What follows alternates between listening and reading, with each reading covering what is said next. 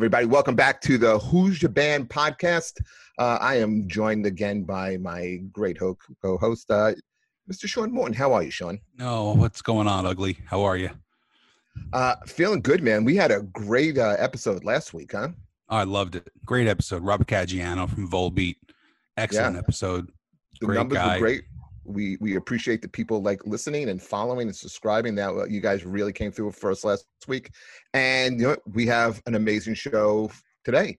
We yes, have now we, just, now we just bring back another dirtbag comic, which is fantastic. it's the way it should be. I love it. Uh, this guy's my favorite, man. He he's uh you know him from Crank Yankers, you know him from that metal show, uh FX's Louie, uh Barstool Sports, and so much more, which we'll get into. Uh it's my honor to welcome Mr. Jim Florentine. How are you, Jim? What's going on, man? Rob's a good dude, man. Uh, you know, look, yeah. guy's got a great career. I mean, you know, originally, for, you know, playing with Anthrax for a long time, and then doing Volbeat. He also, you know, he also produced and helped write the Jim Breuer's rock album too. Yeah, we touched on that.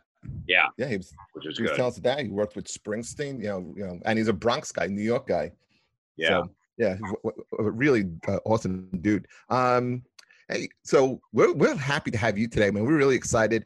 Uh, I always want when did you get your start in comedy, and where were you? Because you didn't you live in Florida, New Jersey? I thought you lived in New York.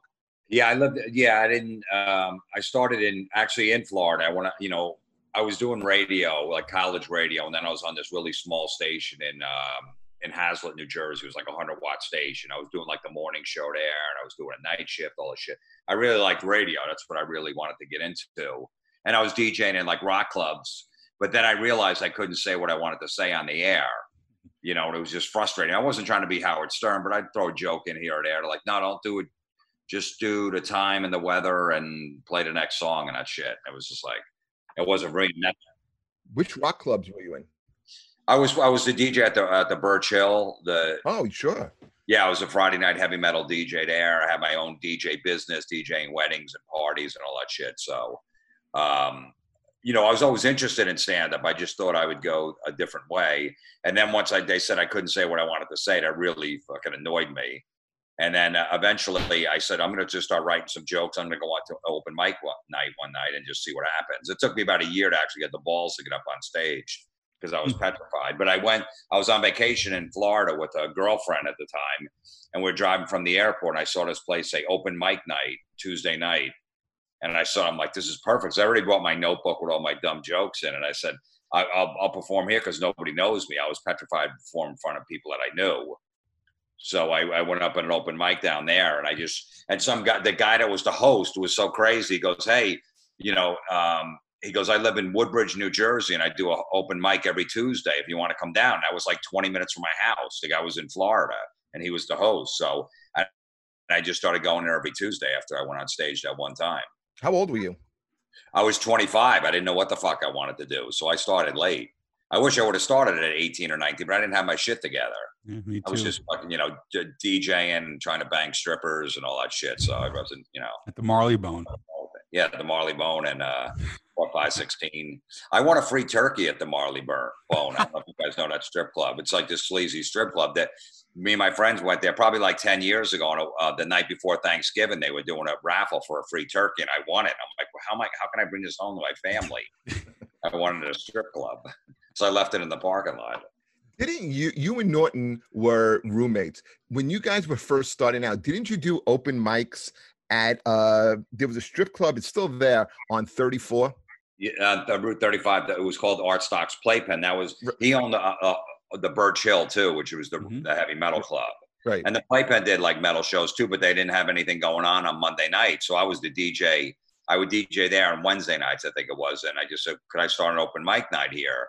a comedy night on Mondays. So it was it was strippers during the day, and then at night it was a rock club. And he's like, "Yeah, that's fine." So I was DJing during the day with the strippers, and then doing the show that night. And that's how I met Norton because he came around. It was always fun it. Right up the block from there. I mean, less than a mile, few just a few um, uh, feet away. There's a club there called Black Betty's, and we we up until recently we were still doing uh, comedy club uh, comedy shows and uh, secret open mics there. You know, with uh, Matt Bridgestone who you know. Uh, yeah, we yeah. would do this every Tuesday night. We do like you know just a chance to work out stuff, and then go upstairs and uh, do shots and uh, get lap dances. So Apparently, they're actually do they're stripping in the parking lots right now at Black Betty's. yeah, they have they have um they have a tent and and and a stage and yeah, this, they play uh, heavy metal music and yeah. How uh, white trash do you have to be not only to be a stripper, but to fucking strip in the parking lot of a strip club? do you know how many comedians go to that place? Just yeah, your, your co-host is one. Yeah. you know what I don't know. You know what I don't understand. I just realized this a, a couple of weeks ago when I drove by that 35 Club, the all nude strip club, which used to be the Playpen, is Yeah. open and it's packed every night. I drive by, the fucking parking lot is packed. Really? How is that going on? I think it's it's essential for fucking married guys. I You're, you're able to go inside. Yeah, it's pa- the parking lot is mobbed. Hmm. We went there one time and for like I think it was like a, a, a Holyfield fight or a UFC, and like the guy's like, Yeah, it's like forty five dollars to get in. I'm like, Well, does that come with a blowjob? Because there's no reason I'm ever spending forty five dollars to walk into a strip club. Well, that one's like 20 or 25 to get in, but it's bring your own. So if you bring a case of beer with you with your friends, it's worth it. That's true. That's that's I would probably the difference. Maybe that's the reason why you can go inside. I don't, but still, you are you aren't you not supposed to be inside businesses and all that shit? I don't No, know. you're not. I think at minimum capacity. Okay, I thought- well, anyway, that parking lot is. I'm I, I'm fascinated by it. I fucking Isn't it right? want to go And there's in. that really dirty strip club that's like down the street from there. Like like if you go off the highway, yeah, it's the real real disgusting place. And like I, we were gonna go there one night, and then like I just heard like on the news, yeah, it was like a mass shooting. Some guy went down there with an AK forty seven, was just blowing people away, like in the parking lot. that one hasn't reopened yet. I I, I drive by. I always look. You know, I'm always uh, interested in what you. But I was Yeah. gonna go. I want to go in that 35 club, but I'm like, I can't go in by myself. That's All right, we're gonna go too- next That's week. too sad. We're going next week. Yeah. I mean, if you're gonna Did catch the coronavirus, you might as well catch it at a strip club. You might as well Of have it fun. Of Well, course. yeah. Exactly. Jim, did you ever play any instruments? No, I never did. I tried. I was a lefty, so all my friends were were in bands growing up and stuff, but they were like righty. And like, I don't know how to teach you, you know, start learning righty, but I just couldn't play anything righty. And I tried to sing. I just didn't I just didn't have an ear for music. I wanted to be in a band. That was my original uh, thing, but I just didn't have it. Hmm. Um, and then uh, I, I got questions all over the place here because there's so you, you have such an interesting career and such an interesting life. Uh, but one of the things that that um, my my son, who is uh, he's in college, he's a young kid. Um, he loves you. Him and his friends love you. And what re- what they really love about you is they were turned on by your first joke book. Oh, the awful jokes in my first notebook. Let me tell you, they still quote that shit all the time. They think it's the funniest thing they have ever heard. It's like how awful the jokes are, and then your commentary afterwards. I mean, these are kids who are 18, 19 years old that that play this on a loop all the time. I should do a volume two then. What happened was when I moved, um, I don't know, probably like 10 years ago, I was going through my old shit, getting rid of it, and I found my first comedy notebooks. That when I first started, I had a whole bunch of them, and I started looking through them, and I couldn't believe how bad the jokes were. Mhm. I was like so embarrassed that I found them. Like I remember I had them in my car, and I was going to go. I didn't want to dump them in my own my own uh, garbage because I thought the garbage might take them, and I'd be embarrassed. They'd read them, so I brought. I remember they were in my car. I was going to dump them in a basket in New York in garbage in New York City when I was there one night. And I go, let me just hold on to them. I go, you know what? I'm going to do them on my podcast. I'll just start reading them. And people loved them. So I wound up doing a whole album about them, just these bad jokes that I thought were great. You know, whenever you first start doing comedy, everything you write, you think is going to be amazing. You, you know, you think you should have an own HBO special within six months. You know, you can't edit any jokes. Everything has to be this long. I can't take anything out. You have no clue what you're doing. I saw, and when I started, a lot of guys were doing puns for some reason. So I, I, I was always writing jokes that were puns. It was fucking terrible. Jeff still does that with the notebooks, but it's just called his act right now. You know, I That's cool. Like the, the young kids are into that. I, you know, I actu- I do have enough to put out a volume two. I never thought about it, but um, I don't know. Maybe I will. um, they, they love that, and they love the um, the uh, terrorizing the telemarketers. That shit is. I, it's amazing that people still like that stuff, and it's Oh, like it's great it stuff. grows by the day of that shit that I put out years ago. You know, and it's it's amazing that people are rediscovering it. You know, which is great. I had a great store, a, a great. No, it's Something sorry to interrupt you. That's why I was two minutes late because I was on the phone with a telemarketer. No I way. have, the, I have the phone system hooked up again to record and maybe do another album since I've been That's bored. great. Yeah, and I was just oh, that's why I was a few minutes late. The guy was he was trying to it was some tax company saying, look, if you have IRS trouble, and I'm like, yeah, I have. I, I just agree to whatever the fuck they say. And he goes, all right, listen, we need fifteen hundred dollars, and we'll get you out of the trouble with the IRS. I go, why would I give you guys money when I already owe the IRS money? If I had money, I'd just fucking pay them. so now you want me to give you another fifteen, a hundred on top of the money that I don't have? And the guy's like, I don't know what to tell you. I go, well, why would you call me? But it, it, it wasn't a great call, but it was just this company wanted fifteen hundred dollars to solve my IRS problems. When I told them I have what you no told him, money Sugar Lips? Huh? Is that what you told them, Sugar Lips? Yeah, no pumpkin lips. Pumpkin. That Yeah. that's the one that everyone loves too. That guy's reaction, like, "Sir, please don't." go." and then you, It was, a, it was a big black guy. They don't like that gay talk, which is great. So I knew you could hear it in his voice. Please don't talk to me like that. I don't like that, That uh, sweet so cheeks and stuff. funny.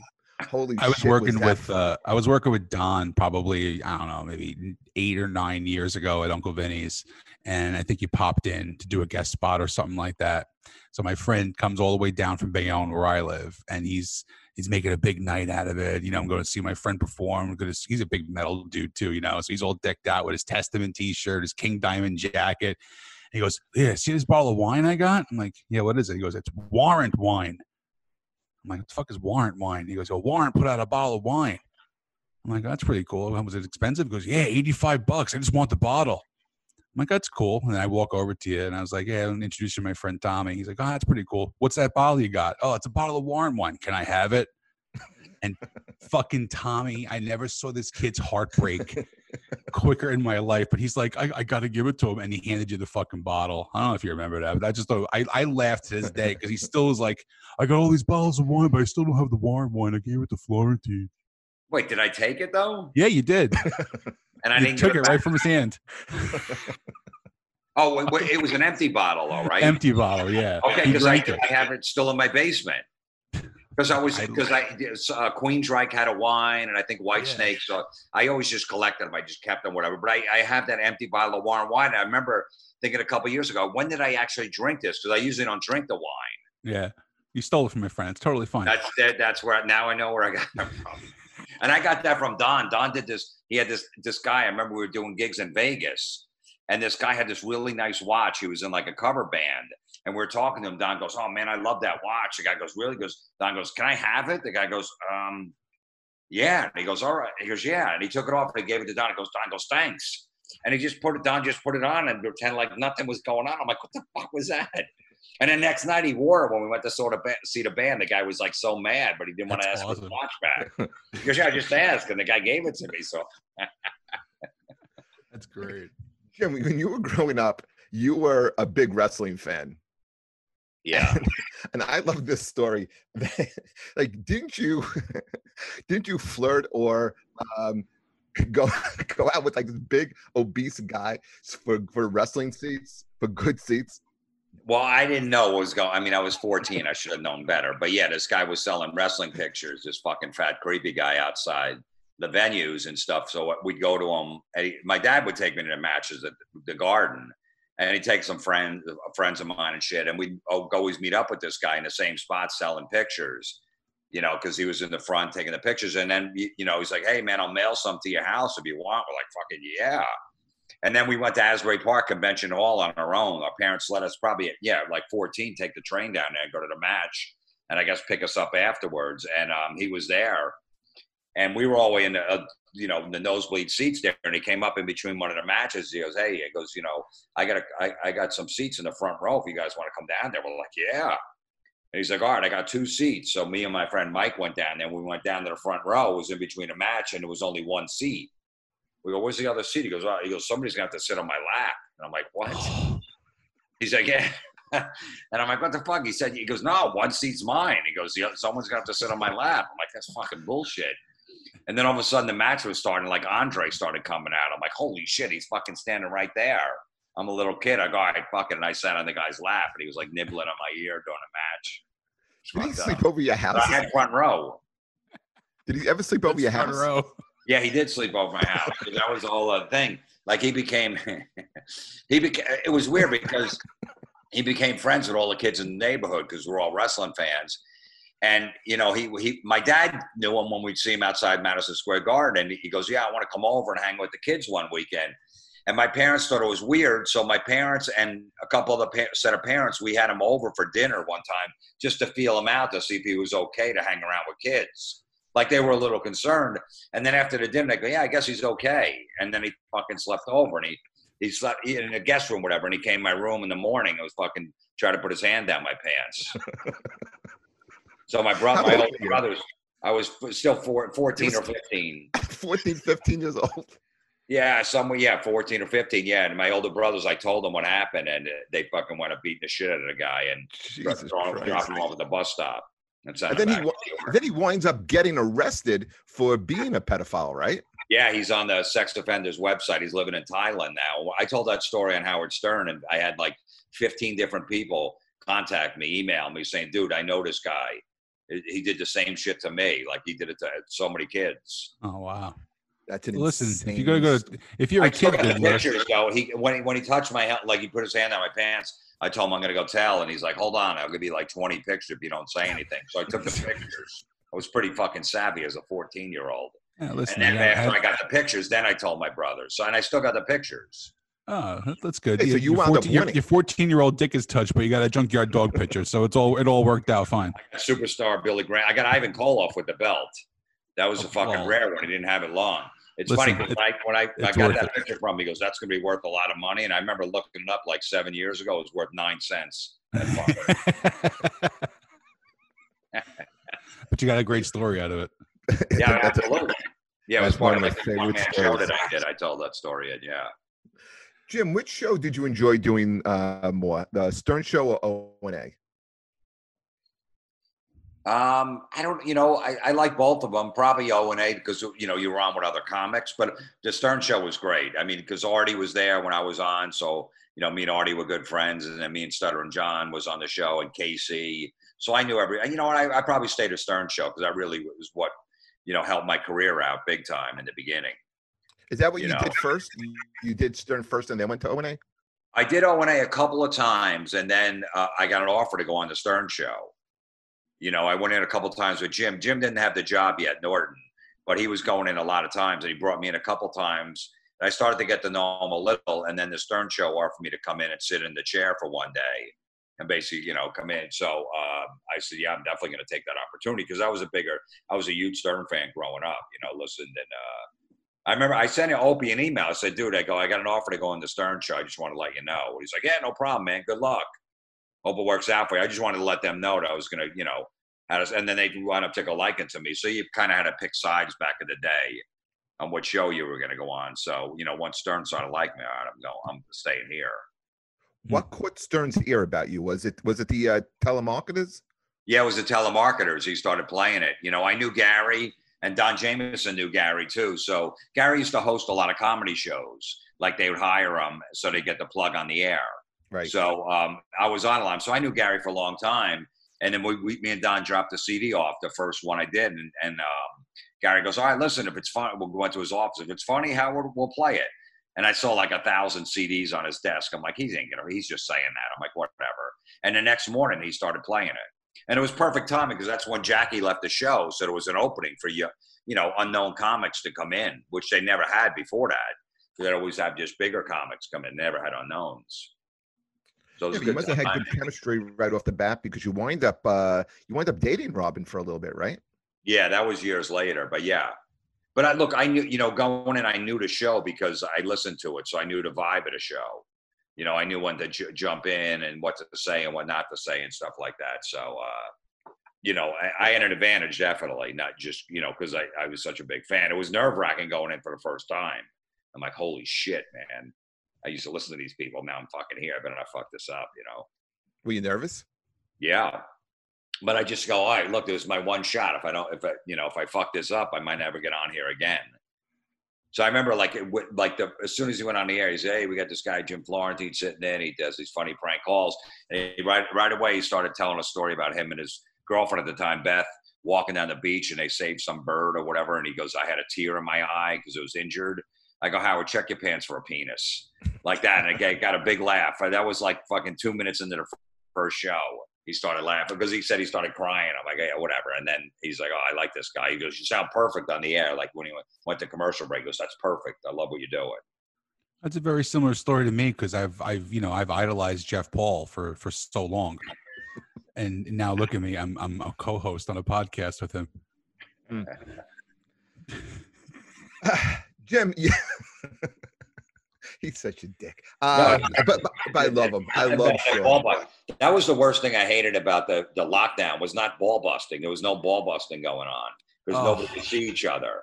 And I I remember finally getting together with my friends. I'm like all of us. We got went to my uh, nephews in like I don't know, probably it was around May, and we're like, we can't just wait to fucking just ball bust. Oh yeah, I got a show tomorrow night with three like good friends who are comics, and I'm like, yo, we're all getting there like an hour and a half early, right, just to beat the shit out of each other. Oh right, yeah, yeah. like six thirty. Can't wait. Yeah. Right. Hey, Jim, when you uh, you also opened for Metallica, uh, is that a hard gig for a comic to do? Because I mean, you got like like diehards who just want to see the band, and then you pop up, and they're not expecting a comic. What describe what kind of gig that is like? The Metallica one was actually a little easier. It was that Orion Fest they did that in Atlantic City mm. uh, a few years back, where they did two. They it was a three day festival, and then they did the the Black Album from beginning to end, and then I think they did Ride the Lightning from beginning to end. Each night, different show, and they also booked comics. They had like five different stages. So they had like a comedy stage. So people knew what they were going to. We weren't like on the main stage. There was other shit going on on the main stage, or whatever. But you know, people actually flocked to the comedy stage. The what the ner- most nerve wracking thing was Lars introduced me. You know, because they were introducing a lot of the acts and stuff like that. And I think Hetfield introduced Don. Don did it too. That wasn't that bad. When I opened for uh, Slayer, Megadeth, and Anthrax, that was tough because they didn't know it was on the show.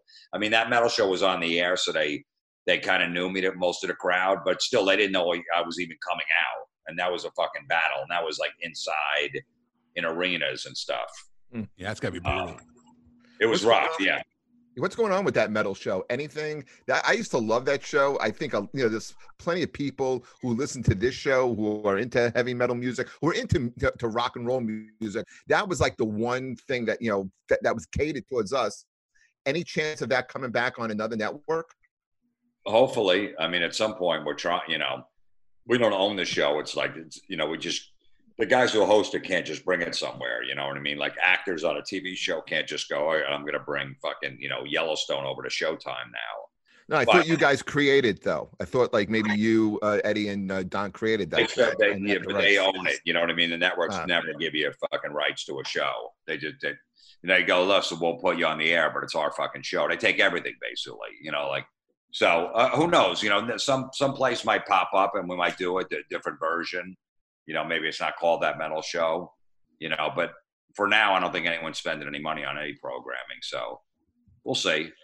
Look, Crank Yankers came back. It was off the air in 2007, and fucking 12 years later, it comes back. So right. hopefully, it won't be 12 years. Did you create that show?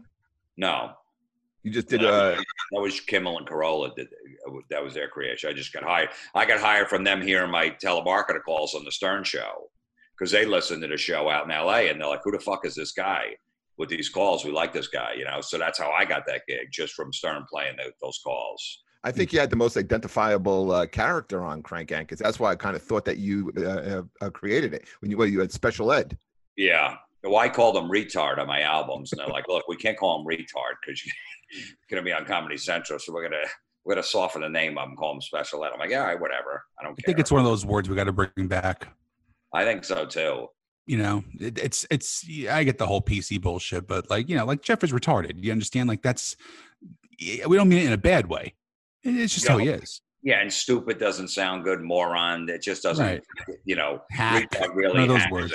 Like, like how Jim just like went in there and just like agreed with you. Yeah. Well, I'm saying though that re- the word retard really hammers a point home. Not like he's just you know just stupid. He's a moron. It just doesn't you can yeah, you know he's not talented he's unfunny no, he's no, yeah. yeah yeah you know? that's a I'm, I'm, I'm all these horrible things.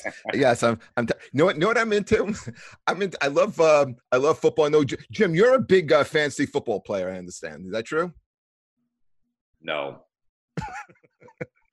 Yeah, no, not into big. I don't even acknowledge. I don't even acknowledge it. You won't even. My Steven, friends, my still- friends asked me the other night if I wanted to join a fantasy football league because they had one extra spot. I said no, thank you. They go, why? I said I like pussy.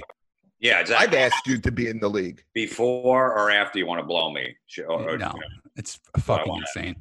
No, it's I, I well, you know, it's funny because I always said, look, if my kid wants to play, you know, because sometimes the dad will play with the kid or whatever. I go, I, I can't rule it out because I have a son.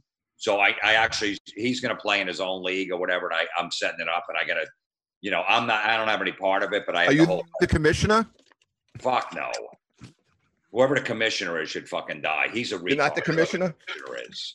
I Yeah, like how you've never, you've never softened your stance on this. No, I won't. I've, I've- I've never changed in any way ever. My comedy has never changed. I'm just the fucking same guy I've always been, and I'm not going to soften up on fantasy football. It's fucking stupid.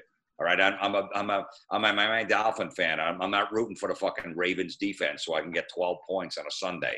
I so want you the draft the Dolphins defense. I want to, why, why I would never take the Dolphins defense, and I'm not going to root for any other team but Miami. So I'm not going to fucking root for the Ravens defense when when you know they're bo- both going for a playoff spot, and I don't like the Ravens because they kick fucking Miami's ass. So I'm They I'm do. not rooting for any receiver. I'm not rooting for fucking Pittsburgh's receiver. I'm not doing any of that shit. You can call your team the Geminators. I mean, that'd be pretty cool. Yeah, I know. Yeah, yeah, the Sperminators or whatever. Yeah, that's real fun. You know, you do have a soft side, though. I will, I will say, I, I did get the pleasure of seeing your one man show that you did at the uh, producers theater. Yeah, you know when you go, yeah, of course, when you go through some shit and stuff, you know, you, you then, but like fantasy football for like a, a, a- a big football fan, like if I if I really didn't care about football or I didn't have really a, a team that I liked, then I I might play it, but still, I'd rather just gamble on a game. I know they say technically fantasy football is gambling, but I'd rather just put money on a game. That's more exciting. It well, is. yeah, my friends were like, "Hey, you want to join the league?" And I'm like, "Well, what's the buy-in?" They're like, 25 bucks." I'm like, "You think I'm gonna watch 16 weeks of fucking football I, know. 25 dollars?" Yeah, Yeah, I know. Yeah, Well, we Make do a sure New you York know. Comics League. You know. Oh, you got you know that New must be real fun during the week when you do trades. Ooh. Yeah, yeah. But, you know, and sometimes like sometimes like we should talk each other too. I, mean, I know, I know. They- Through the emails, yeah, I'm 12 points ahead. Wow, that's fucking man. Yeah. You gotta calm down. Yeah, it gets it gets a little crazy because like you know we'll have like a we get like a, a draft and like we'll we'll drink craft beers. I know you're a big craft beer guy Yeah, too. yeah. I love that. I love anything with a fucking you know fruit in the beer. That's great. You know. I wonder, does the commissioner ever step in when you guys are ribbing each other during the week? Because you know you don't want to get out of line. You don't want it to go too far. You're right about that. You don't want it to go too far. He said he goes, "That's enough, guys." And then Yeah. and then and then we and then, then we go kind of bring it to a, to a simmer. Um, Can't believe what I'm missing after all these years. I can't believe it. How about how about ketchup? You, you, did you soften the stance on ketchup? I look, I, I was on O&A one morning and Rich Voss got a fucking egg white wrap or something and he put started putting ketchup on it. I go, what the fuck are you putting ketchup on that for? He goes, why not? I go, it's stupid. You don't have to put. And then I'm like, ketchup is for kids. I, I, I did that when I was like, I, I remember stopping in like my 20s. I put ketchup on like my eggs and, and in the diner. And I'm like, why am I putting ketchup on this? It doesn't need it. It's just like, I go, it's just a habit of yours. And then I just went off on ketchup and everyone thinks I hate it. I rarely use it. I mean, I'll use it on a hamburger or something, but you really don't need it. You just, it's liquid sugar is what it is. hundred Yeah. percent. Only there's only two things that you could put ketchup on. A It's okay on and a hamburger or off the grill or something like that. It fucking helps it or whatever. But other than that, it's like you really don't need it on your fucking eggs. You don't No, need it's, it on no, your it's disgusting. fries. I, no, the smell alone is just is gross. And what and what about LeBron James? Last time I think I was with you or we we were talking, we both had this stance. Like LeBron comes across as you know he's kind of like a disingenuous guy. You agree? He's a phony. He just does things for attention. I just I just saw before.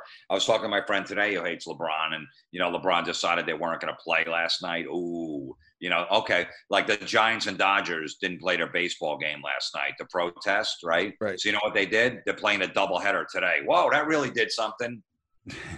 so it was basically a rain out last night. Oh, you really showed us. So now you're playing two games today. Ooh, but LeBron is so full of shit. Like he co- likes to cause all this drama. He's a fucking drama queen. You know what I mean? So he's like, okay, we're not playing. And then LeBron left the meeting and says he wants to just cancel a season and not show up, and you know the NBA just cancel the rest of the playoffs. And I told my friend this morning, I go, he's just doing that to build up more drama. He's not walking away from it. There's no way. Watch he'll, at the last minute. You all right? We're gonna play, and that's what happens today. LeBron changed his mind at the last minute, and they're gonna play. Fuck that guy. He's full of shit. He doesn't know anything about it. He's he's, he's taking pictures with the press holding Mar- Mar- uh, Malcolm X's fucking uh, uh, autobiography because he knows the press is coming in the locker room. He's sitting there staring, reading the book. He's on page two every fucking time they take that picture. What a Do you- fucking phony. you think I mean, they're a- you have to see right through that fucking guy. A lot of people I know from the Cleveland area say the same thing. They never liked him when he was on the Cavs. Because he'd wear a Yankee hat to fucking to an Indians game. Like he's a No, he when he bandwagon.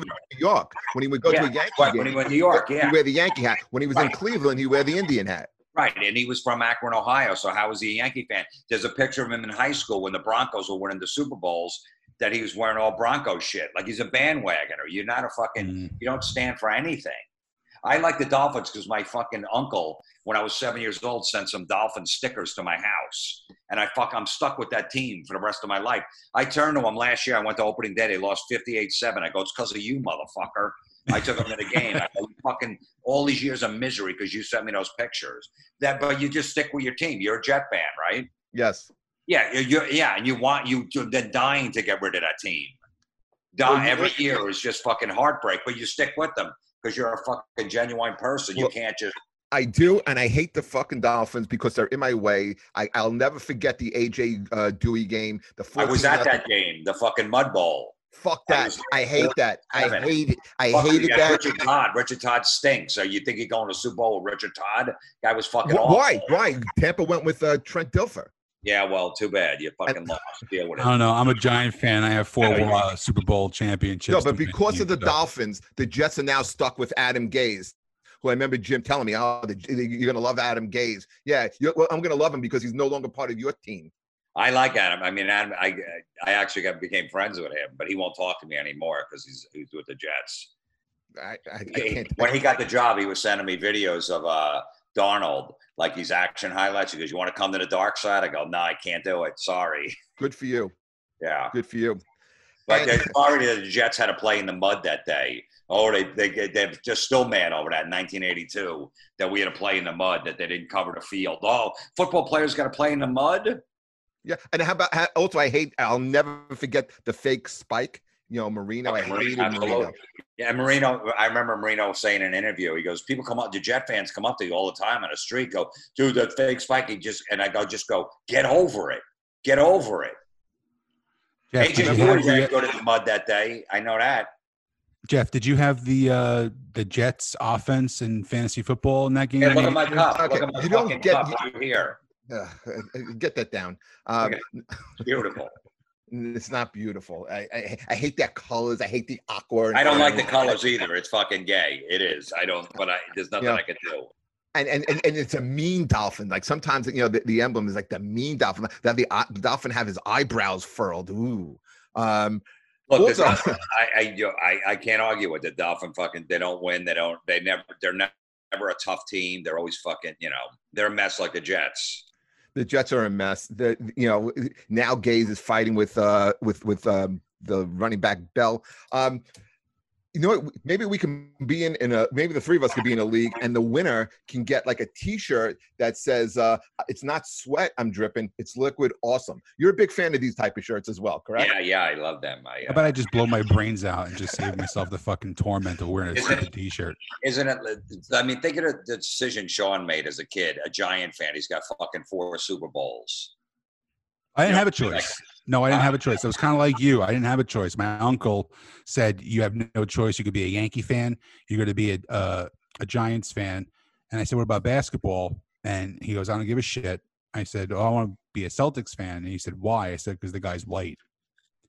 I was talking about Larry Bird. Larry Bird, yeah, yeah. So I've, I mean, I've stuck with the Celtics. Same thing. I mean, I went through some shitty seasons with the Celtics, but now I got a, I got a little good run going on now. I told my kid, I said, listen, I'll support any team you want to pick. You cannot pick two teams, the Jets or the Mets, because it's a life of Oh. misery. He's right. It's So there are horrible. two teams. And the Who people who the people who like the Jets always like the Mets. So you gotta realize there's some sort of It's always Jets and Mets. They're just they got a loser mentality. yeah, they got missing chromosomes or I something. know, I know. If they would have just picked the Yankees and Giants, they'd fucking be a, have a It's a beautiful world I live in. It's a beautiful I know. They would have all these championships. You Sometimes it's hard. Like people don't realize the effort that you have to go to being a Yankee fan of like always going to World Series parades. Like it's a fucking pain in the ass. The the trains are crowded. You know, there's a lot of people. There's there's laughter. There's cheering. It's a hard life, dude. Really And is. sometimes you might skip one. You go, you know what? I'll go next year. They're going to win it again next year. I won't go Exactly. to Detroit this year. This is my favorite episode so far. No, I know. I mean, it's uh, you know, The two of you guys. look, I, and in baseball, San Francisco Giants, I won, a, you know, win three World Series in five years. hmm You know, so I got I got my fix there. I just need a Dolphin Super Bowl, and I'm good. I like the coach they have now. I think you're on the right track. Yeah, right. That's what everybody says after the first year. He's a I mean, Brooklyn. Gase- Brooklyn Gase guy went to Gase took poly prep. To the- Gase took to the Dolphins to the playoffs the first year with fucking Matt. Moore. But So- speaking of but speaking of fans, you are um, you know name of the show is Who's Your Band, and you're uh, you're a huge fan of Black Sabbath. Yeah. What got you into? Do you remember how, how you got into Sabbath? The first song you because that, that's probably like for years that was like my favorite band. In in high school, I had a denim jacket with the cross on the back that said Sabbath. I loved first. You know, I think the second concert I ever saw was Sabbath um, on the um, on the Never Say Die tours. Van Halen opened up for uh, for them on that. I was a little kid. Uh, but what got you into Sabbath? First song, first album. I had two older brothers that were in the were in the he- heavy metal music, so I would hang out. We had like a room in our house, so we had a pool table in there. So they'd be they'd have their friends over, and my my parents always loved me hanging out with them. We drive, they'd had the car. I'd be in the back seat driving me to school, whatever, just driving around cranking fucking Ted Nugent, Aerosmith, Sabbath, ACDC, Judas Priest, Rolling Stones. So that's how I I get in. Like you know, ten years old, I started getting in that music. And by fourteen, I was going to concerts. When you were a kid, Well, actually, I was going to concerts. They were 'cause. I- we're, we're like right about the same age. Did you do the whole? Um, huh? You're 28? yes. Um, no, that's good stuff right there. Um, did you? Did you do the whole like uh, New Jersey, uh, Staten Island um, uh, rock club scene? Like on certain nights of the week, you go see Twisted Sister, White Tiger. Did you do you remember that? Did you do that? Yeah? Twisted Sister. Yeah. No, I stayed in pretty much Jersey. You know, uh, I would Fountain see Casino. Fountain Casino. You know, I remember, yeah, going to see them on a Monday night. They'd have 3,000 people there. I saw Twisted Metallica for Twisted Sister at the Fountain Casino. And then Emmett's was another place where they would play. So I pretty much stuck around this area which was Twisted Sister, but I would go see him all the time. You know, I'd sneak in. I was like 14 or 15, 16. But, you know, I have, I have, you know, fake IDs back then. My, my brother, they didn't have a picture on him. So my brother was like 21. I was 16. I would just use his. He just got a duplicate. So I was, you know, just sneaking in these bars. I remember Dee Snider yelling at me one time in the front. He's like, dude, well, who says pussy over here doesn't have any beers in his hand? I wanted to have I'm fucking 16. You know, What was your um? What, what was the first Sabbath album you wound up getting? I remember my brothers coming home with that technical ecstasy record when it came oh wow, out. that that's later in their career. Yeah, they what was that? That came out in '76. I remember right. sitting in the back seat. They went to the East Brunswick Mall and bought a fucking eight track, and I was I don't know, and I remember them go. It just came out that day and listening to it. But I, you know, I was probably into them before. Uh, maybe I can't remember, but I just know, you know, Nugent and Sabbath, ACDC were huge for me. You know, it's you know Aerosmith, all that shit too. I I You love the brothers. They let me drink. Uh, they was let me smoke weed if they took me to a concert. Like, just don't tell you know the parents and stuff like that. So whatever they liked, I liked. I, I loved Sabbath. I loved Children of the Sea. I loved um uh uh, uh, uh Symptom of the Universe. Like I loved I loved Ozzy Sabbath. And then in 1980, they switch over from uh Ozzy to um to Dio. And I remember, I mean, I was such a geek in high school with that. I remember being at a party and I'm talking, yeah, I'm talking to this girl, and I'm I'm, t- I'm like, you, you know, you know what happened with Sabbath, and she's like, "What the fuck are you talking about?" I was like, "Yeah, yeah Ozzy is out of the band, and now they have Dio." I'm like, I don't know what this new album is going to be like because I remember they would have advertisements for Heaven and Hell. I'm like, I don't know, I don't know what this is going to be. And of course, of course, she walked away from me. And Heaven and Hell wound up being like probably my second favorite all-time Sabbath album. Yeah, I was more on the Ozzy side. You know, I was pissed. At, you know, um, well, I moved down to Florida some right around when the Heaven and Hell record came out. Our family moved down there, and um, Sabbath was playing at like the Miami Arena with Dio. So me, it was some little fucking place or whatever. So me and my brother go down there. We're mad that Ozzy's out of the band and Dio because that album came out before Blizzard of Oz. Mm-hmm. So That's Ozzy right. was so fucked up, laying on a couch, all drunk, almost dead. So it was, uh, you know, he didn't have a band or anything. He didn't hear anything from Ozzy. So it was basically Dio. So me and my brother went, went to the show. We're like, all right, we're gonna go see him anyway. We might as well. And we and and we're so mad that Dio got the got the gig that we stopped at some place. We bought like a white tablecloth that we got a, a, a sharpie uh, magic marker and we wrote Dio uh, Ozzy is God. Dio must pray to him for forgiveness. I don't know why to this day. so, it's a so lot of words on him. yeah, I know. We had it was pretty big the banner, and and we we brought it in, and it was general admission. It was probably only like three thousand people there. It wasn't like a big arena show.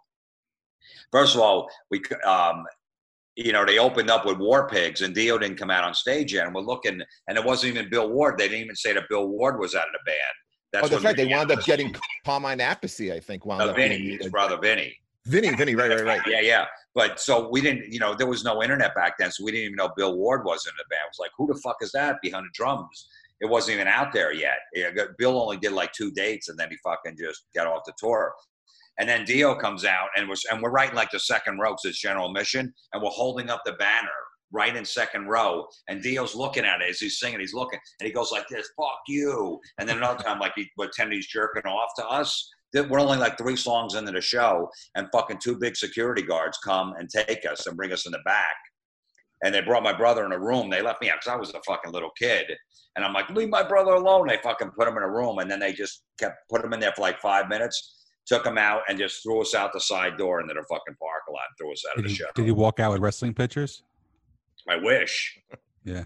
And then How Dio, it's funny because like 20 years later, Dio, Dio's doing an interview for the Aquarian, you know, the, the local magazine, New Jersey. Yeah, I remember that. And he was saying, someone asked, they asked him a question if, if you had any backlash from joining the band with, you know, the Ozzy fans. He goes, not really. He goes, I do remember this one time. It was early in the tour. And he remembered the banner. It said something like Ozzy is God and, you know, Dio or something like that. He goes, I just remember it really was irking. It was really bothering me and that was us. And I could never tell him because I met him a couple times before he died. He was on that metal show. I mean, he's a great guy, right? I tell him that I was that asshole. The only, yeah. the only experience I ever had with Dio is I was out in LA a couple years ago and it was right after Lemmy died. So we wanted to go to the to the cemetery just to pay respects and stuff like that. So, you know, it's very unassuming. You go into this, they give you a whole map and shit, and you walk in, and Lemmy has this little tiny little square right? And all these girls are kissing the with the lipstick and shit like that. And there's Jack and Cokes and stuff like that. And then you walk out and you see this monstrous, it's got to be 45 foot crypt. It's all marble and gaudy. I'm like, what the fuck is that? And I walk up to it, and of course, it's Ronnie James Dio. So I'm like, I said, it figures that the little Italian guy had to have the gigantic friggin' marble encased friggin' mausoleum, and everybody else has a little tiny square. It was friggin' awesome, though. Yeah, yeah, no, Dio was a good dude, man. You know, it's like I was a fucking kid. You pick sides, and you know, oh. both bands were good. So, but uh, yeah, I was mad. I was annoyed at the time. I, I, was so annoyed. My aunt used to work at an IHOP on Route 17 in Hasbrouck Heights, and she was a waitress. And like two o'clock in the morning, they walked in, and she got a placemat for me, and it was all autographed by the entire Dio with Vivian Campbell, all of them. Oh I fucking left it when I sold my house. I fucking threw it in the garbage. Stupid. So I was an idiot. Oh, okay. I thought maybe you were just mad. Oh, no, I was a fucking idiot. I threw it away. Sean makes a lot of bad decisions. Like a month before the pandemic, he becomes a full time comedian. Yeah, you know that's what happens. Let's just I remember let's just, seeing, let's just throw away let's just throw away the uh, the good corporate job and decide to go do comedy full time and live your dream out. And you know, wait, some guy somebody eat a fucking bat. What are we gonna do? I remember seeing Dio at the Birch Hill and I mean, I, I, couldn't believe like you know because I had seen this guy at Madison Square Garden. I saw him at PNC, and they put, and they still put on the same great show. Jim, do you, and when when Heaven and Hell first came out, like you weren't won over by the opening, you know, the like first song off the bat, uh, Neon Knights. That didn't like say like you didn't open your eyes a little bit and say, shit, this is really, really good. And then when you look at the consistency of that album, Children of the Sea, the title song, I mean, Heaven Hell is an insanely great song. But then when you flipped it over to Sign Two, you had um Wishing Well, Die Young. I mean, I mean, uh, like I, I was like, you know, I loved Ozzy, but I mean, like this was like, I was like, this is the future. This is the future of Sabbath. This was insane. And then they only last one more album. Um, no, I did. I did like it. You know, I was I was mixed on it if I wanted to like it, but it was such a great record that I had no choice but to like it. I'm like, look, I I I- I wanted to hate it. I wanted it to fall apart so Ozzy come back in the band, but I was like, this is fucking good. And then like six months later is when Blizzard of Oz came out. I'm like, this fucking That came out like in the summertime. yeah, like around September it came out. I would have loved to have heard it firsthand, but I was only four. I uh, I went to I was living down in Florida at the time, and I went to like an import record store, and we so we ordered it because it only, it came out in England like like four or five months before it came out in America, and I wanted to pay like eighteen dollars for it. I was like, it's fucking worth. They came. Aren't in, those the greatest stores in the world? They Those were amazing. And I remember fucking seeing it behind the counter in the plastic, an album with Ozzy with a with a crucifix. I'm like, holy shit! It's a great album cover. fucking phenomenal. I used to freaking take the bus from Union City all the way up to like Cliffside Park because there was a little store called Things from England, and they would sell all these. That was in Cliffside Park. Yeah, and Cliffside Park, because I used to live there, but that store was gone after that. Palisade Avenue, around Palisade Avenue. Okay. and you I, would, I remember going in there and i'm a huge gnr fanatic and i would go in there and i would buy these tapes and i used i had like november rain like five years before it came or four years before it came out uh you know them doing like jumpin' jack flash and heartbreak hotel and shadow of your love all these freaking songs it was so freaking cool because you never had any idea what you were getting because they were all on these freaking little tapes they were all had photocopy covers All So, right. like, would- cassettes. They were on cassettes. Oh, all on cassette. So like you would take a, Yeah. I would take like a real chance and just buy one, and then listen to the whole way home on the friggin' bus, and either be fucking ecstatic because it was like a, an amazing record, or it was like some fucking asshole with a little recorder in his friggin' denim jacket recording a concert. You never you never knew what you were getting. Oh, so you, Shadow You Love was out a, a long time ago because I know they re-released it. Yeah, they re released Okay, it. But I had I all these like demos and like that, like November Rain piano, just him on a piano demo from like '85. I have the original uh, Appetite for Destruction album cover. Mm. I want to Don't invite me over. I remember I got it the first day it came out. I got that. I think that and the first Faster Pussycat album came out the same day. It's a great record too. Because I was DJing in a you know at the you know at the Birch Hill. So and I was reading about them through Kerrang magazine that these two bands from America and they're going to be huge. They they thought Baltimore were going to be fucking super Guns N' Roses and Faster Pussycat. And Faster Pussycat really changed their sound too. Yeah, I mean that first record was great. That first Faster Pussycat too. sure. You know, but um, yeah, they both came out the same day. Those Do you guys ever know remember going into the city and going to Bleecker Bob's and Of getting the course. what's did you do that? I never did that. Um, where did I get my shit from? You know, you know, uh, Rock and Roll Heaven was open with John Johnny Z, so Mhm. it was in the East Brunswick uh, East Brunswick flea market, and that's where I go. He'd have all the imports, so we go there every Friday night with our paychecks. You know, a and then great guy on Metallica and Anthrax, and bringing all these bands over and shit like that. So he would turn us on. So we just hang out there on Friday nights. We weren't getting pussy. We had bad mustaches. We thought if we grew mustaches, we can get served liquor that we looked older. So we all had these bad mustaches with no chicks. So we, on Friday night, we just fucking hang out at the East Brunswick flea market in his little shop, and he played these, you know, here's the new fucking Tygers of Pan Tang. Here's Iron, the first Iron Maiden. Here- And he had Metallica, No Life to Leather on cassette. He's like, these fuckers are guys are gonna be big. I'm gonna, I'm gonna manage these guys. There was a So great store on the uh. Seaside Boardwalk too. What's that? There was a great store on the Seaside Boardwalk. Oh yeah. They used to have all the. uh He would sell all the back patches and like he would like, yeah, you you like Cinderella? I got a I got a bootleg concert and like it- just like ten bucks give you this this bootleg that was taped over six seven times. Great little store though. Yeah. Jim, did you wear the spikes? No, I leather jacket I would wear. I mean, I had one with I think the Blizzard of Oz album cover in the back, like the jean jacket, but I never really got into that. You didn't wear like the the painter's hat? No. that was like a that was like a thing in the 80s. People wear like the painter's hat and the spikes and shit. Um, I know that because when I was in college, I owned a little record store. That's how I put myself through.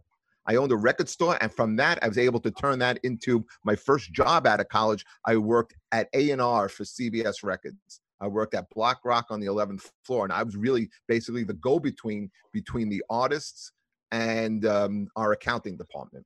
Oh, really? No, that's great, man. No, I didn't. Um, I didn't really dress up the part. I mean, you know, I guess I had the long hair in the fucking late '80s and shit. Just every time I'm at the comic strip, I always look at that picture of you with the long hair. Rocking you know, Jim. That, I did, that wasn't. I wasn't even doing comedy then when I got that picture taken. I got it when I was DJing. I don't know why. Fuck. I can't remember why I got a, a headshot done when I was DJing, but doesn't even look like you. Yeah, and I had a chance to take that down. I'm like, no, that was my first headshot, so fuck it, leave it up. You know, like you want to update it? I'm like, no, leave that one. I love the there's integrity, a, man. I love there's it. a club in Virginia. Jeff, I don't know if I ever told you this. There's a great club in Virginia that used to perform called Kazi's. I know, sure. Great, great place. And then they have, you know, all the headshots up there, like that Lisa Lamp, Lisa Lampanelli before she changed her name. It was like her real last name.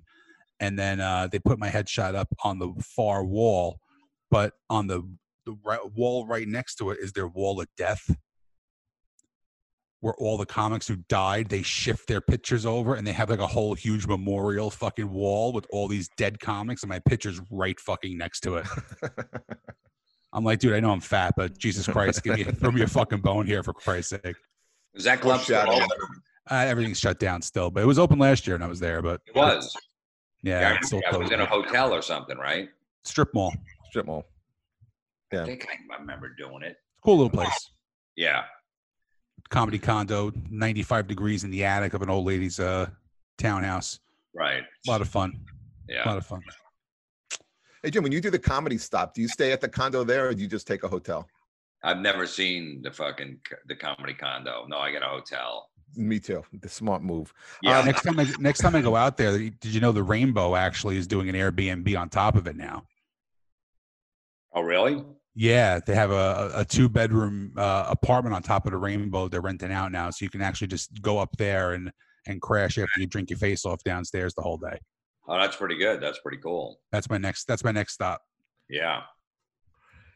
Um, I don't know if you guys saw this past week. I, I wanted to bring this up. Um, you know, Rock lost uh, Frankie Banali from uh, Quiet mm-hmm. Riot.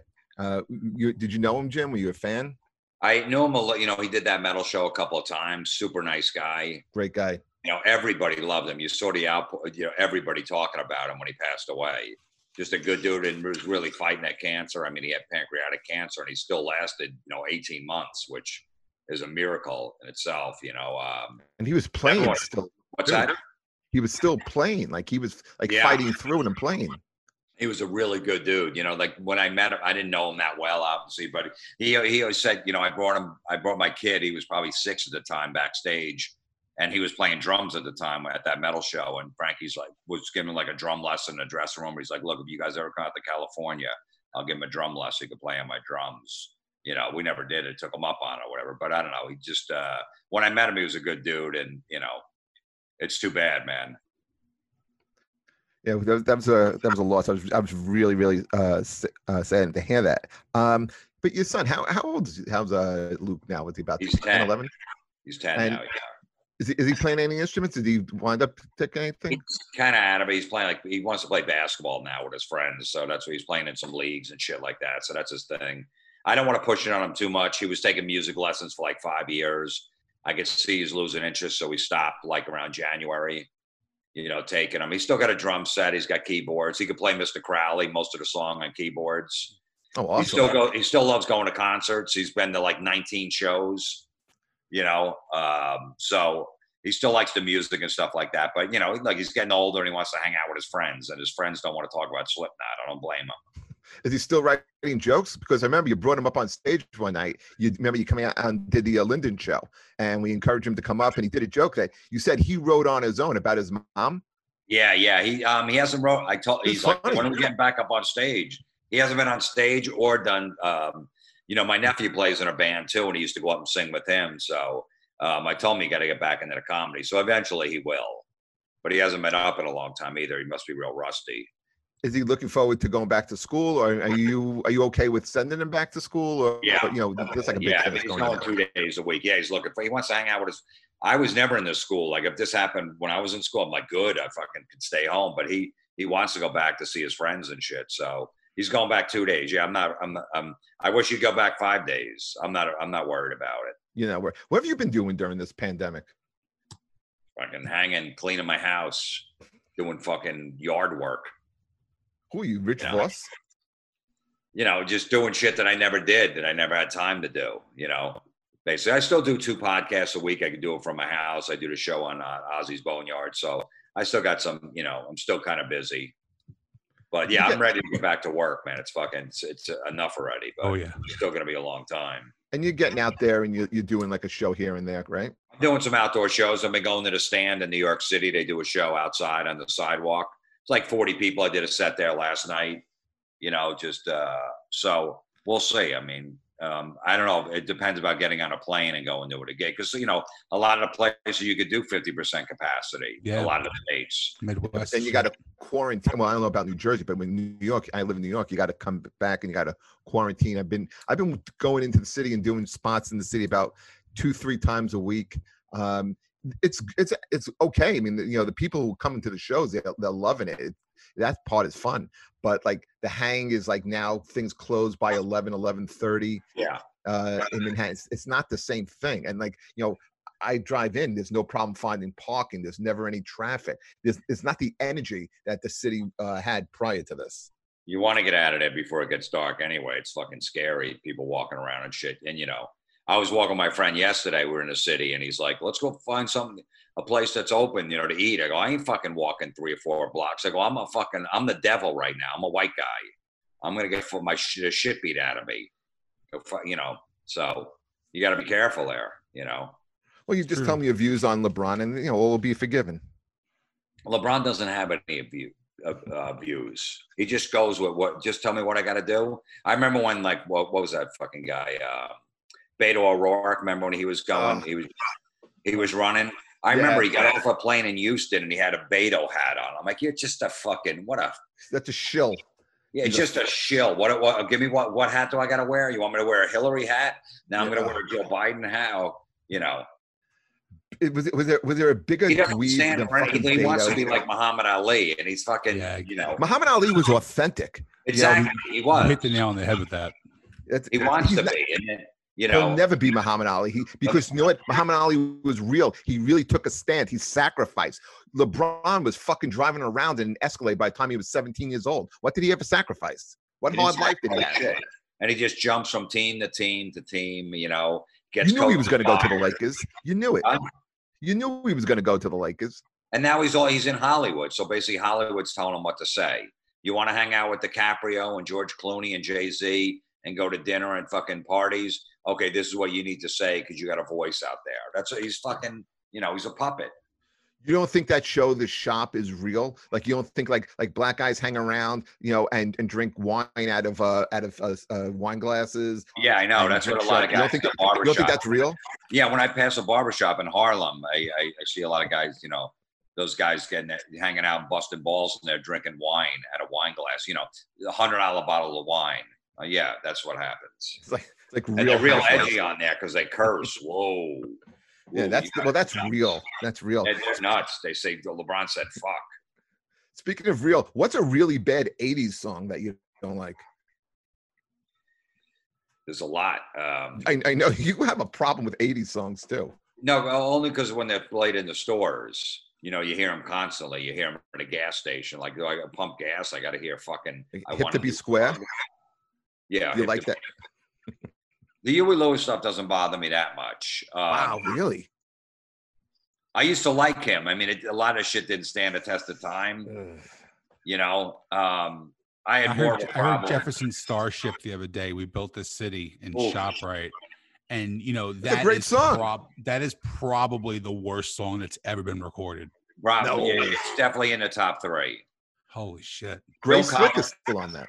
Phil, The video. Phil Collins' "Sussudio" is the. Terrible. song. Terrible. Yeah, I still don't know what a Sussudio is though. I don't know either. Remember when Phil Collins tried to be funny in all the videos back in the '80s? He thought he was funny. Yeah. In the Easy Lover video, that one I cringe at because like he's with Philip Bailey from Right. Earth, Wind and Fire, and Yeah. like like Philip Bailey's the cool guy and he's the goofy white guy, and like he can't dance and he he wears like the the the uh the headdress of the earth wind and fire and he, it's so fucking bad it's so bad I'm not gonna lie, I totally blasted that song today. easy That's easy song. lover Easy Lover. the song yeah, is I took- good The song was on my bad. shuffle. sucks The song isn't bad. It's not. It's not bad. yeah, it went from it went from Easy Lover from Phil Collins to Party with the Devil by Attila.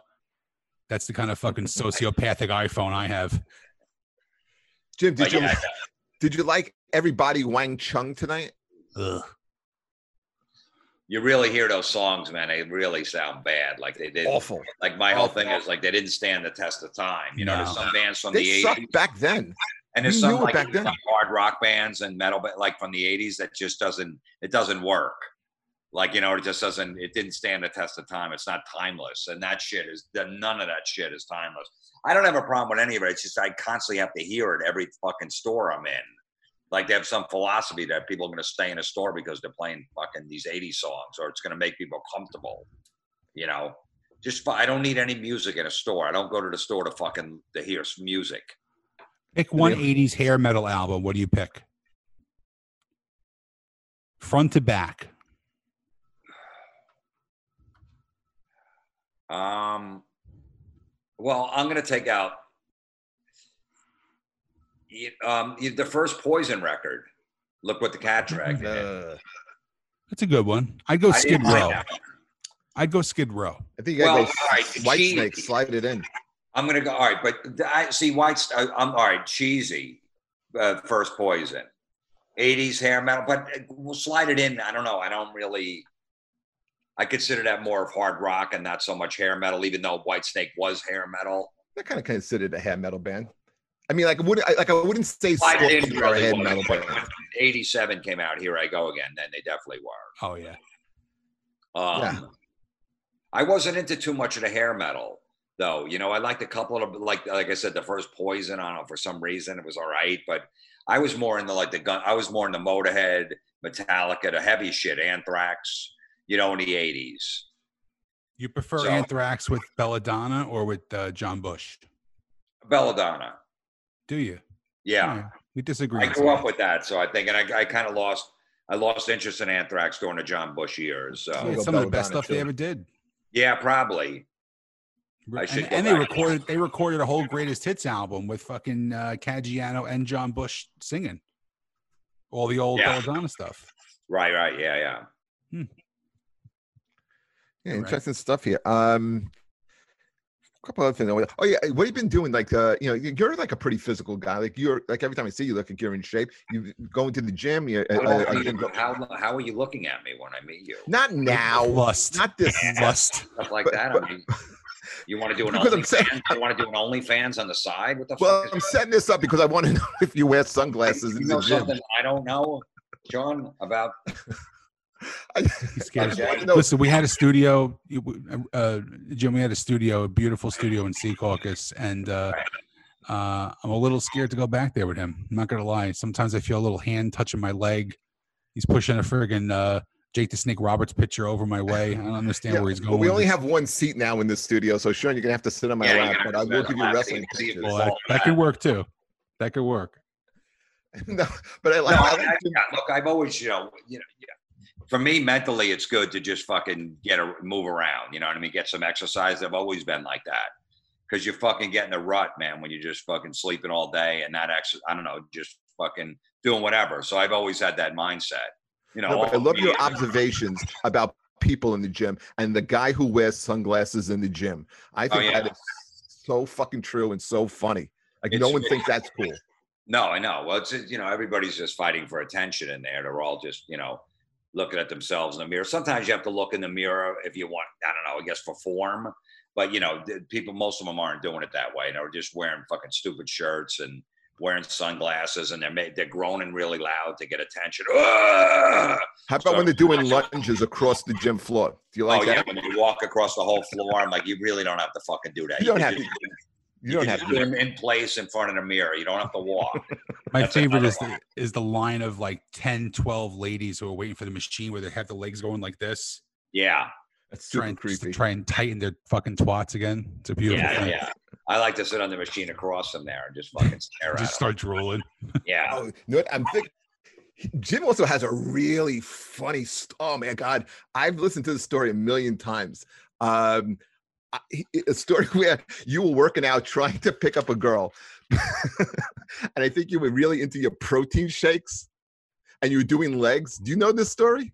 Yeah, yeah, yeah. Tell Sean that story. I think I never- I- You know, I never hit on girls in the gym. I don't bother them because I feel like everybody is. So I basically don't even say hi to them half the time because I know they just want to work out. It's like they don't want to be bothered. So I never, I always fucking, you know, maybe girls think I have an, you know, thought I have an, but there was this one chick that would work out. I was fucking, I was in love with her. And I knew exactly what day she worked out, what time. So I'd always plan myself to be her at the same time. Hey, hey, how you doing? So I don't know. For some reason, I had thought I had a shot. Um, and I remember one time, and she was a fucking workout fiend, this little fucking chick, and she was an animal the way she worked out. And she was over by the leg presses. And I go, oh man, I'm going to fucking, I know, I knew her routine. She was going to go to the leg press. So I went over and she goes, hey, can I work in? I'm like, yeah, sure. So we put like one leg, you know, 45s on each side of the leg press. No problem. She fucking do two, no problem. Three. Now she's up to four and she just does fucking, so that's what, nine, that's 180 pounds on each side.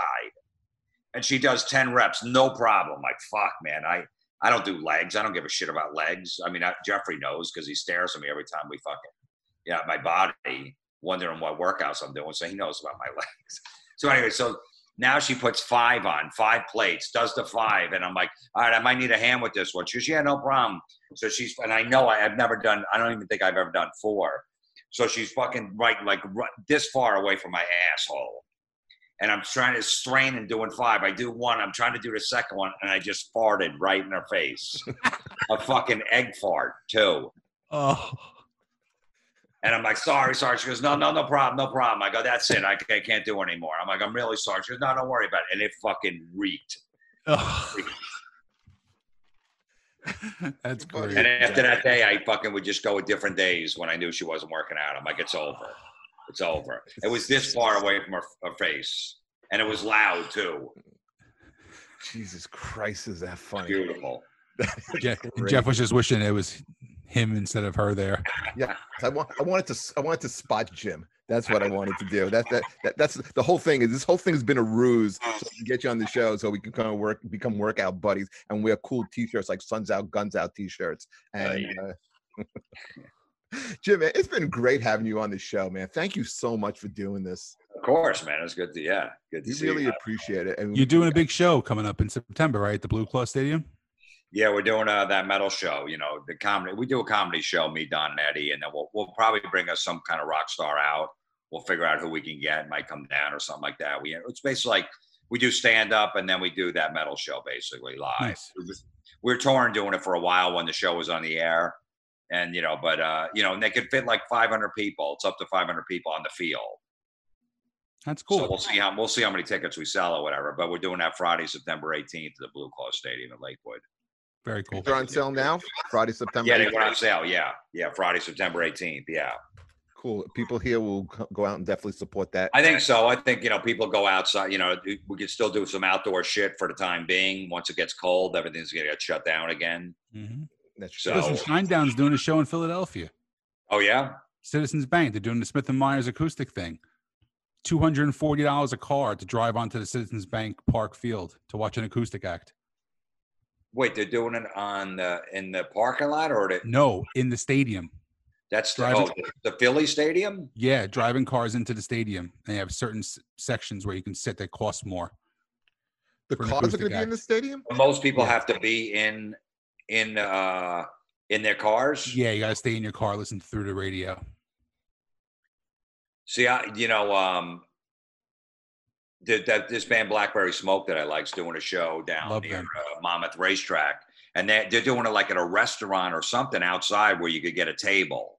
Yeah, No, Grace I Potter just did it uh, two weeks ago. It's a Oh, little two place in. Monmouth. Yeah, it's, it's very very small, very How very many, small. does, place. how many does something like that seat? I think 120 maybe. Yeah, I'm gonna go. I'm, I'm, I'm going. I'm friends with those guys, and I bought some tickets. So I I don't want to sit in the car. I want to fucking. I want to be outside watching or on a on a chair watching. Just keep them spread apart. You know what I mean? Chairs. So um, that's good that they're doing that. But I, you know, it'd be it'd definitely be better. I know Metallica's doing that drive-in movie show or something. I Yeah, think they're streaming that, aren't they? No, you got to go to the drive-in to go see it. But I, I'm like, I don't know. I'm Metallica's got seventy thousand of their concerts posted. They're posted like one once a week. All their shows. I, I really don't need to see that. Yeah, I agree. You know, they'll be online two days after anyway. It's like I don't know. I've seen them a million times. Well, listen, if I uh, if I decide to get tickets to the Blackberry Smoke show, I'll make sure I stay six feet apart from you. I won't be like Jeff trying to be all up in your shit. You know what I mean? I know that must be killing Jeff. This quarantine, he's got to stay six feet apart from other men. It's it's it's it's, it's ripping me apart. It's You literally. wish you wish it was actually. Yeah, I'm I'm sitting here. I'm just wearing shorts right now. That that's a that's a that's another funny uh, thing on the uh, on the telemarketers one. When when the guy you- I think he's trying to sell you insurance or something, and you tell him uh, maybe we can meet someplace. Well, that And, was like, the whole thing. Like, yeah, because he, I don't know what they're selling. I don't know what the fuck. Like, just this tax guy just called, and it's like I, I'll answer anything. I'll just try to figure it out. And, I- and the guy's saying he wants to sell me office furniture. I'm like, yeah. He goes, yeah, we should meet. I'm like, yeah, all right, yeah, let's meet. He goes, well, where do you want to meet? And as soon as you said that, I go, uh, I, I noticed motel room in New Jersey. okay, I, I don't know why you want to meet. I go, yeah, let's just meet there. He's like, okay, all right, I guess. And I'm like, you're "Oh, asking him what he's wearing. yeah, I'm like, what are you going to be wearing? yeah. That's great. he goes, maybe you could wear a shirt or something. Yeah, like can you wear shirt." tight shirt and jeans? I'm going to be wearing a suit. Can't you just wear like a tight shirt and jeans? He's like, well, well, why am I wearing a tight shirt to a motel room in New Jersey? I just don't understand it. I'm like, what's the problem? You play it so straight. It's so Oh, yeah, good. yeah. It's You know, so just- fucking good. You just don't break character, especially when you're on the phone because they don't see your face. So it's easy not to break character. Remember you used to do that when you were a kid? Like you like I don't know, did you make prank I used to do that with my Oh, friend. I yeah. used to make prank phone calls. Absolutely. My whole childhood was prank calls and listen to heavy metal. You know what I mean? And like I fucking make a made a living out of it somehow. How about when you went? To, like, I I remember I've been going to concerts since oh god, uh, since I was probably in junior high school, and I remember like remember like you would take like fireworks, you take packs of firecrackers. I don't know if you did. I and Sean thought it was crazy, but we'd light firecrackers, throw them up in the air, and they would go. You would hope that they would go off before they actually uh, hit the ground. Do you remember doing that at concerts? Yeah, people used to throw M80s at concerts. They'd fucking M80s. Yeah, I got thrown out of a, a convention hall. I lit a smoke bomb on the encore of- on Judas the little Priest. round one that you would throw down the The aisle. round one. I was in like uh, up top top, and I threw it down the stairs. A smoke bomb right when they came out the Hellbent for Leather, and they fucking threw me out. Someone ratted me out. I passed out sound asleep during Overkill when they were filming their DVD at the convention hall, and they fucking got me on goddamn tapes. If you look at the DVD there, you see my fat ass fucking sound asleep. Really Yeah, sound asleep during an Overkill show. I don't know how the hell that happened, but drunk? uh, no sleep apnea, close enough. Okay. Yeah, not anymore Right. though. I can't believe you have sleep apnea. No, I did. You, you don't fit the profile though. Okay. Uh, Let's I wrap this up. I was I was waiting for one of those to come. I was waiting Yep. for one of the uncomfortable silences to Let Yeah. that come. fucking let that stink right there, like a fucking Yeah, I know it's Florentine egg fart. silence. Just the Oh. silence. Yeah, I love that. I fucking love that. I, I, I love whenever, whenever like a telemarketer be like, "How you doing today?" I don't even answer them. There's just silence. Oh, okay. I am. Yeah, man. I don't have to It's answer so you. Good. It's so good, man. But like I said, it's so good having you on the show. We really appreciate. I've been wanting to get you Yeah, on here definitely, man. for a long time, and you know we appreciate your your time and everything. And um, just let people know one more time uh, about that show uh, at Blue Claw Stadium, so people can get tickets. How they can get tickets. Uh, Friday, September 18th, Blue Claw Stadium, Lakewood, New Jersey. That metal show live. Me, Don Jamieson, Eddie Trunk. I guess just go to jimflorentine.com. The link's there for tickets. And then my podcast every Monday and Thursday. Everybody is awful. That's a great Barstool podcast. Sports. Once again, man, we thank you so much for doing it. Of course, man. Hopefully, I'll Thank see you, you guys soon. We'll do a gig together at some point. Yes, be great. please. I'll drive. Where do you and live? parting Up words. North Jersey. North Jersey. Okay. Let's do it. Anyway, Are you still in Staten Island? Yes. You know, tomorrow night, a Black Sabbath tribute band's playing in Staten Island. Never Say Die. Where? No, Saturday night. I think I'm going at the. Um, s- I just did the gig, uh, Staten Island. Um, Yacht Club. Yeah, I'm performing there that's where tomorrow night. Oh, that's where they're playing down by the uh, Saturday marina. night. Yeah, they're playing it Saturday night at like fucking six or seven o'clock. I think I'm going. I'll call my I got a show there tomorrow night. Yeah, and the play, Never Say Die is playing there the next night. Yeah, Maybe fuck I'll them. check- Come to my I, I show. Got a, I got a It's show on Saturday, but it It's under be, a tent. Yeah. I did it a couple of weeks ago. It's pretty good. The crowd was Yeah? great. Yeah. Awesome. That's I what I got a want show to hear. tom- I got a show Saturday night, but maybe like right afterwards I can uh, uh, come by over there. I would love to go see a Sabbath cover. I'd love to go see any kind of music right now. Yeah, I know. Let's do it. I'll, I'll, you know what, Jeff? My gig is canceled for Saturday night because of the rain. Maybe I'll make it a night and we'll uh, we'll do a little Hoosier band uh, excursion. That'd be cool. Yeah, like I'm doing like I don't know. Have you guys done these rooftop shows yet? No. No. I've been doing a bunch of those rooftop shows, and some. I mean, listen, their audiences, their, their crowd, and everything. You know, you know who's coming out to these shows is it's always like a lot of like millennials. It seems like to be people in there. Like I usually perform, you know, for a little, I guess a little bit of an older audience. Um, but now it's like people in their twenties, barely their thirties. That's who's coming out to the shows. You know, Not not really seeing like a lot of older people out.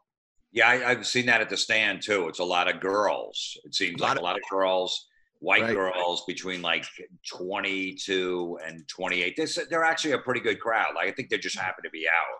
So they're not really, you know, so whatever. A- anyone that comes to a show that we're fucking happy. Oh yeah.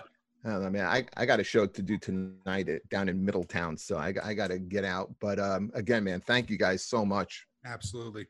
All All right, right. so Sean, let's talk about this on Saturday. Jim, hopefully we'll see you on Saturday too, guys. Take care, everybody, See and later, we'll be back next week. Thank you very much. Take care, everyone.